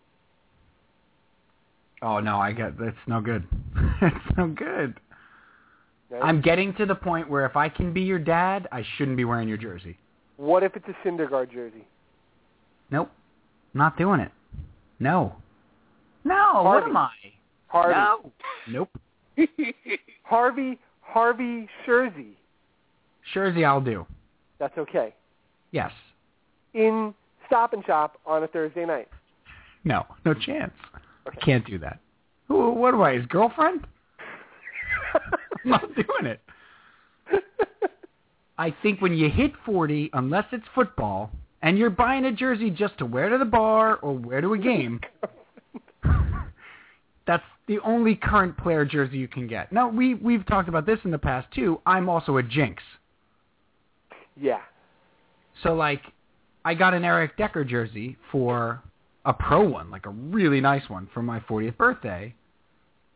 Didn't know I was getting it. The choice was made for me. I love it. It's gorgeous. It's the nicest jersey I've ever owned. All right. So let's just. I'm going to interrupt But you I for think- a second. I think Eric Decker sent me a letter saying, "Please return the jersey. I want to live. I I don't want to get hurt this year." So we've established that for your 40th birthday, you received both a Gary Carter baseball jersey That's right. and an Eric Decker football jersey. yes, Okay. I'm easy to buy for. Just want to make sure I got that. Right. The the Carter jersey's easy. Carter jersey's easy to wear. Yeah, yeah, for sure. You know, I have a Carter and a Kingman. I wear the Carter jersey out. I wore it to a barbecue a couple weeks ago. I wear it out. That's easy. Why? No, no good. No good. You paused there. Both of Well, you because- got, got eerily silent. You're back into wearing a baseball jersey out in public. Right, but this is a super cool vintage Mets jersey. I know, but I'm I'm hung up No on good. baseball. No good. jerseys. That's what I'm hung up on. No good. I don't know. I don't know. I it was I was at a barbecue among friends. wasn't like I was you know at a bar or something on a Saturday. Did you know everybody at this barbecue? Yes. They No. all knew you. I lied. I lied just there, very quickly. See how quickly it can happen? That came very naturally to you. Yep. I did not know everybody that was there. I knew most everybody that was there. More importantly, did everybody did anybody not know you? Yes. Where they show up at this picnic, And there's the And guy in the anyway- Gary Carter jersey. That's what's right. with this guy? what's with what's with Joe Fan? Now they know if they know you, it's completely natural. Of course. Sure. Steve would be Like when wearing a I Gary wear Carter jersey. a, a- a jersey to a draft, a, f- a fantasy draft. That's another good question. Is that acceptable? Sure. Okay. Yes, because you're gonna you're not gonna. It's not like you're going out dancing afterward. Of course, we No, never went but if out the- dancing. If the draft is in a public location Yes. and you have to walk through a crowded restaurant to get to the room where you're drafting. Right. That's right. I usually wear a jacket, Right. and then I unveil the jersey when we get in there. So wearing the jersey and carrying a laptop bag with magazines in hand through a restaurant Screams tool shed. at the age of 40 when there are like adults having dinner. totally fine. Yeah, just so we know. Hey, let's let's let's I- check in with PJ on this. How I many just had- Pink Floyd how many Pink Floyd T-shirts can you wear? Like at what point does To a the baseball concert game, unlimited. I wear them in layers. what time, at what point does the concert tee become a little? Come on now. Uh, I'm wearing a concert T-shirt right now. Of course you you drank are. five of them. Uh, but I, I don't have many, and I'm I'm I am a lot more permissible on this. I don't see all the infractions that Cal is seeing. I'm, I'm very easygoing on this. Really? I guess so. You don't find that the concertee is, I mean, at some point, are we not adults? Apparently not. I feel no, like there's. I don't live. I feel like there's. I don't abuse live of- in a neighborhood with any adults. Frankly, we're we're all giant man children. You might be Okay, lucky. fine, fine. Yep. Giant man, children. You can say that again. All walking around in concert T-shirts. Okay, keep. Uh, yeah, Jeez. gen- gentlemen, I have to walk away from the microphone for two seconds. Keep going. All right. So PJ, elaborate on And there he goes. where. No, PJ, what do you? What are you? You're more permissible about sports jerseys. Uh, well, clearly they're not bothering me as much as they're bothering you. I don't see all the infractions. Although Are I you- don't. I I agree with you about the NBA jersey. I just don't like the way they look. No, uh, especially if if you don't have the body to pull it off, right? And not many people do. you find yourself going up to people and telling them, "Excuse me, sir, you don't have the upper body to pull that off." What what you're doing here is not working. Put a sweatshirt You get in on. a lot of fights that way, I think. No, I just I, I hit and run. I drop the comment and I leave. Like Joan Rivers. Um, I I don't mind the concert T-shirt. I, I'm uh, I get more annoyed with the uh, the uh, bad ironic T-shirts. Is The, that uh, is that age sensitive to you? Like, does it matter how old you are, or it, or it's just it's the, it's the concept of the T-shirt? see, I'm on the one hand I'm very permissible about stuff, and on the other hand, man, I'm really judgmental about some people. Some people I just don't like their face, and I'm like, you know what? That shirt confirms that you're an idiot, and I don't like you now. But it's it's really a case by case basis, I guess so. It's super subjective with me. right? Two people w- you you walk into Home Depot, and you see two people both wearing ironic T-shirts. If you don't like the face of one of them, it's uh, it's unacceptable for that person. But the other I don't one like the should be fa- fine. and and if I don't like the humor on the shirt, I really you know I, I really don't like it then. okay. You know if if it's some sort of beer oriented you know Corona joke or something. Right. Ah, come on, Something you couldn't have sophomore. bought anything better than that for God's sake. The, Are there at that are there point, Corona I, jokes? I wish. I'm, yes, of course. You call that a lime? Corona. Right. The Johnson T-shirts. Oh, remember the Johnson T-shirts? Those were big. Those were huge. See what I just Gamecock did? Hat. Did you see what I just did though? What did you just do? Oh, the The Johnson. Johnson t T-shirts are huge. Yeah, there you go. Right. Didn't you guys Or a miss that? guy with a vintage uh, Tylenol T-shirt, That's great. right? This brings us into a this brings us into a very cool area that we could talk about for a couple minutes, and that is, and I sort of led us here, and uh, and I of course am guilty of wearing concert T-shirts all the time. So, I was just trying to shame you, uh, Peach, because you made me feel bad. Um, I have I'm no so- shame. I'm still stuck on the vintage Tylenol the T-shirt. vintage channel T-shirt, but T-shirts like if you go into Old Navy or Target or whatever, like cool T-shirts have become a huge great thing. Like I can spend a month on those on those websites where like there's Princess Bride T-shirts and stuff, right? Like I I Yeah, but I, it's- I, it's- love them. As PJ was saying, though, you kind of run a fine line as to what's humorous You and what's definitely not. do. Right, you definitely do. And I I, hear- I heard you guys talking about that as I had to step away. So to continue that dialogue, what's where's the you Peach? I remember you having a Marvin.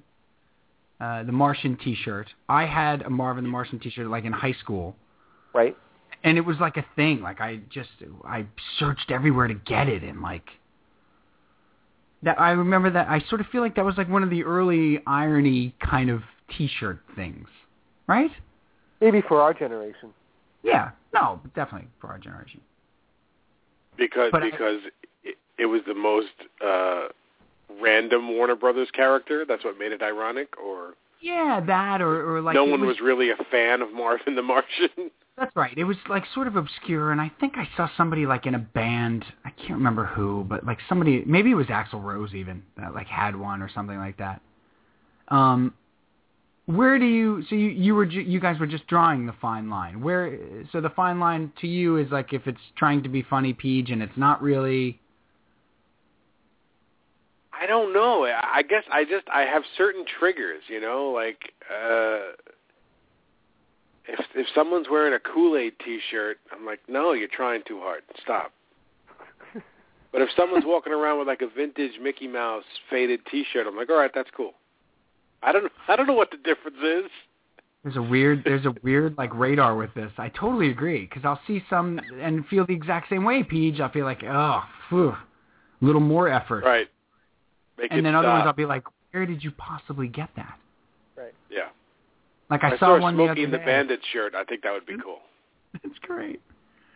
I saw one the other day with, and of course there's you know entire websites where there are just clever T-shirts, right? And some of them are extraordinarily clever, and some of them are dumb or whatever. But um, I saw one the other day, which uh, my buddy Craig, his niece, who's like a year old, he had a video of her, and she sounded like a, a she sounded like a dinosaur. She sounded like a, a what do you call it, a velociraptor.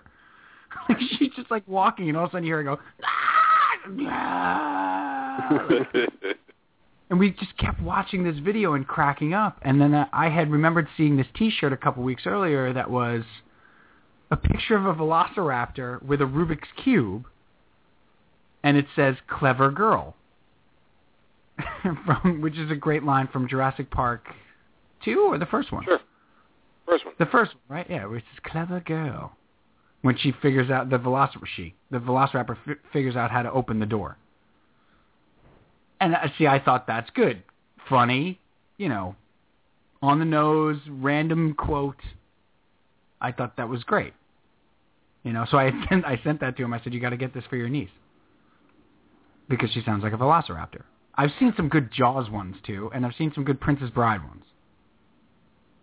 But then I've seen Star Wars ones like there's Star Wars one with uh, Darth Vader doing the barbecue. Have you guys seen that one?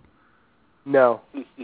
It's a, it's like a tar it's like a Target one. It's like Darth Vader and a bunch of stormtroopers, like at a backyard barbecue, and Darth Vader's like working the grill. And it's just, it's it's funny, but it's like okay, I guess we're just putting stormtroopers and Darth Vader anywhere, and it's funny. Okay. Yeah, and they I kind they kind of are. There are like there are like 300 stormtrooper shirts now, Yeah. It's, and then there's like you Mm-hmm. know the Lego versions, and my, I don't think know. my- It very the- subjective. what- yes, it really is. It really is like what's clever and what's not. My favorite Princess Bride one is the uh, it's the "Hello, my name is" sticker, Mm. and it says "Hello, my name is," and it says in Inigo Montoya, like written in in like handwriting. So it's like a Uh-huh. Uh, you know like he wrote like it. a s- yeah like a sticker you would have at like a seminar. Hello, That's Oh, my fun. name is. Yeah, that's good, solid. What's the best Maybe if one? it did, you know if it just doesn't appeal to your uh, your pop culture um, trigger, Yeah. you, you tend That's like- not to uh, like it. That's a cottage industry, I feel like, though, right? For Be- sure. Right now it is. Because of the acceptability of a 42-year-old guy wearing a Captain America T-shirt. Like I got that's- stopped. I got stopped in SeaWorld with my family. We were, you know, on vacation, and this guy stopped. He's like, "I just got to tell you, your T-shirt's awesome." Because I, I had a I, I had a T-shirt specially made with a quote from uh, Hitchhiker's Guide to the Galaxy. you did. Yeah, Which T-shirt is and well, you know, um, you know the, the the keep calm and carry on that motif of Yes. of T-shirt. that? Well, mine says, "Don't panic and carry a towel." Yes. in this in the same sort of font. In the, right in the in that in that layout, right? Yeah, and and you know the guy the guy just had a stop. He stay, he was with his friend. He pointed it out to his friend. He's like, "Oh, look at this! This is the greatest." And he's never seen it. He's never seen it. It, no one had ever seen it. I think I'm Right. the only person in America who has it, and uh, it was you know, it was a cool little you know moment for me because I Right. get so few of those. hey, look, someone noticed me. Well, that's a, So I that's think a it's a different category than sports jersey. Oh, it's a way different category. Yeah. But like it- you you'd never find that on Cafe Press. You know what I mean? So like that's why that's awesome. Like that guy saw that and is like, Well, I think No, I used Cafe holy cow. Press to make it. Like, I don't think Sure. it was. sure, but I'm saying you- you know, and Yeah. I'm surprised they didn't adopt it and throw it up there. Right, right. Yeah, it, boy, it really is subjective. But I think the the acceptability of the T-shirt for the grown man, like the goofy T-shirt for the grown man, is is huge. I mean, Target has like made a uh, you know an industry out of selling those T-shirts. I'm going to say Yeah. cottage industry a few more times. The whole wall of Target dedicated to it. Now, yeah. Target and Old Navy too. and the like the Nirvana T-shirt or the whatever, you know. Um, there's some great ones though. There's some really good ones. If you were gonna custom, ooh, that's a great question. Oh. Like Pete, you customized one.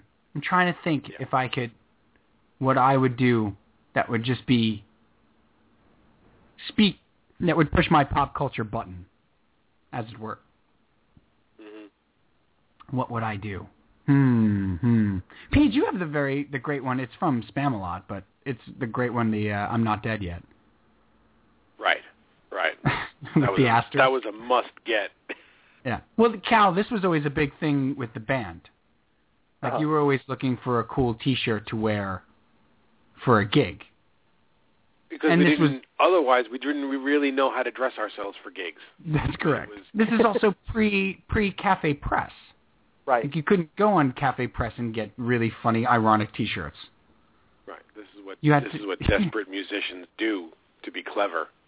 you have to seek them out. Like I have, I wore for uh, uh, one of our last gigs. I have my dad's softball T-shirt from his 1975 team. Uh, my and my dad not a softball player. Uh, this was was he his in team with 1975? he played on this team with my uncle Tommy and all these like younger guys, and they were called Wings Oh. for for the McCartney band, and it's like a bad Wings logo with the press on stuff Cal from the flea market. Oh yeah. Like clearly they were made at the flea market. right. It's like a rubberized uh, iron on. So it's so it's the Wings logo on the front, ironed on, and then the felty type letters and number on the back. That's real With- vintage though. Yes, with Tony number 11 on the back. and that was I wore that for a gig and that was like uh that was tremendous. That's cool. But that's a vintage. Yes, that's genuine vintage peach. Well, that's, That's where we genuine used vintage. to That's but that's, that's where got we real used to cred. that's where we used to get cafe press t-shirts was at the vintage store. Or the Like I female. would yeah, I would go to the old uh the uh what do you call it? The Army Navy or go to a vintage store and buy a t-shirt for the gig. That was an actual 25-year-old t-shirt that said, you know, Carmine's bowling team or whatever. Yeah. I don't know I don't know what I would make one for. I don't know. I'd have You to wouldn't do really something think about clever that. Star Wars wise. Come on. No, Han it's been solo line done. that hasn't been done yet. It's been done. I bought my brother the T-shirt that says Han shot first. In the uh, and it's in the Star Wars font, so it says Han shot first on the you know, and it looks like the Star Wars logo because of Greedo shooting first in the uh, re the redone versions of Star Wars. Right. They made this T-shirt that says Han shot first, so I got that from my brother. Like that's good. That's clever. I have no, I a friend. wouldn't- I wouldn't do Star Wars. I'd, I'd get obscure. I'd do something from like The Natural or something like that. I have a friend who, whenever she fills out one of those online surveys, and always, you know, the last question is always the big empty box. Is there anything else you'd like to add? Right. She always adds on shot first, and then she signs off. you You know, okay. she's filling out. You know, how did you how did you like the treatment at the emergency room or something? You know, was the staff kind and courteous? Do you have anything to add? I'm Right. not first. On shot first.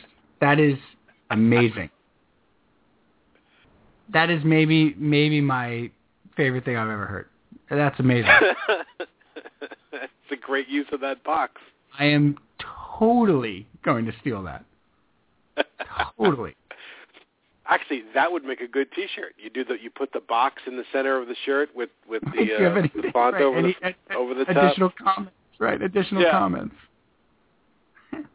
See, I'm looking at uh, I'm looking at Cafe Press, right? And there's just there's a ton of great stuff, and then there's a ton of stuff that's like, oh, you are really working very hard. Right. it's kind of like the greeting card conundrum. You know, you're looking for a good birthday card, and you have to go through at least 50 clunkers. Right. Yeah, To find that one super clever or super funny or, you know, like Mhm. like this like this one, four out of three people struggle with math. That's funny. Would I wear that every day? I don't know. Somebody got me for my 40th birthday a uh, these pretzels are making me thirsty t-shirt. it says these I- pretzels are making me I thirsty approve of and- that. and it's a big picture of a pretzel. It's tremendous. It's good. You see them on The Big Bang Theory a lot. Oh, that's right. Sheldon wears those T-shirts all the time. I don't uh, watch that show. The Department of Redundancy Department. Right. Welcome to Obvious Land, land of the obvious. Right. I love Well, I it. haven't Well, really but seen that show. we uh, yeah, and we won't most likely. You won't. I won't. Everybody knows it. I'm a stubborn man. Uh, let's wrap it up. Uh, Peach, what do you want to say about fatigue? I have it. You guys did a good, you guys did a good job tonight of, of keeping me from uh, revealing just how angry and bitter I am right at this moment. I just want to thank you both for that because man, I'm angry right now. We're gonna put that on a T-shirt.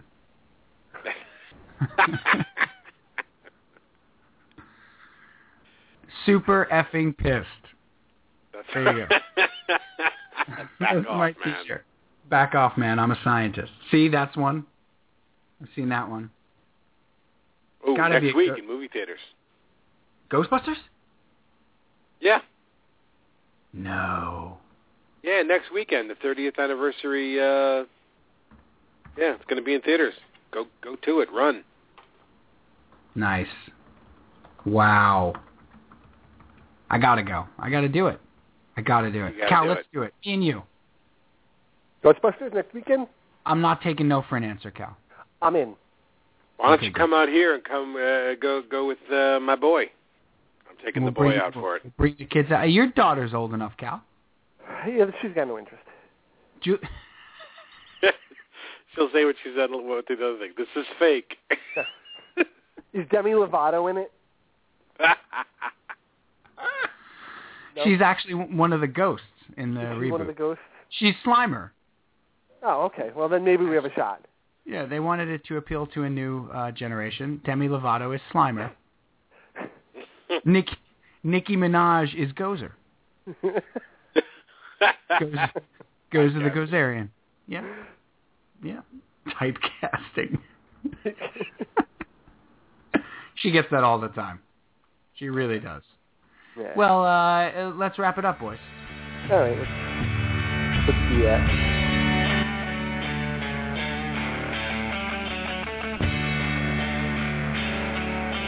I go first. PJ, final unload. Final unload. Late to the party as usual, but I have discovered Orange is the New Black on the Netflix. Big fan. Recommend. Cal, final unload. Quite simply, two weeks from tonight, two big things happen. Season five of RTU kicks off, Yep. which is unbelievable. Five seasons, Yep. almost almost 200 episodes, and I, I couldn't be more happy that we're still doing it. So that's the first thing. Second thing is NFL season starts two weeks from tonight. Yeah, it does. Not a moment too soon. And my final unload is uh, I'd like to officially say goodbye to the 2014 uh, Mets baseball season. I know, I know. It was over a while ago. But now, really, seriously. You can pretty much go ahead and lose every day, so Terry Collins gets fired. Yes, that's right. For the first time in my life, I am rooting for them to lose four out of five days. I want Jacob DeGrom to win, so he wins Rookie of the Year, and also because I have him in my fantasy league, and I need him desperately for the playoffs. And uh, and I lost Garrett Richards, and uh, that's it. Go away, Terry Collins. Go away from my window. All right, that's Put it for that on Radio a Unplugged. T-shirt.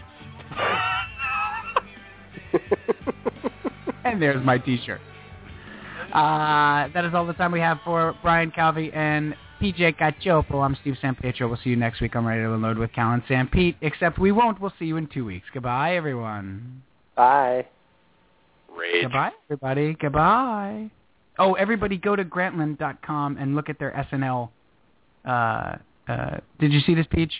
Sorry, just one more second. Did you Wait, see this? no. Yeah, we're I still don't- on. Grantland.com is doing a um, a bracket with for 40 years of Saturday Night Live, and they it's like an NCAA pool, and you can vote. they have cast members versus cast members f- broken down by era, right, Cal? Yes. And For so- 40, 40th anniversary. Right. For the 40th anniversary, and they're gonna have a they pick the greatest cast member of all time that way. Now that's So- a good T-shirt. That's a great T-shirt. And uh, and they really got some of them so right. Like this, like one of the 16s verse ones is Eddie Murphy versus like Kim Kazurinsky. You know, like Eddie Murphy's Eddie Murphy's like Duke in this equation, and Tim Kazurinsky's like Appalachia State. So it's good. Go to Grandland.com and check that out. Okay, boys. See you next week. Good night. Penny a la vodka with rigatoni, please.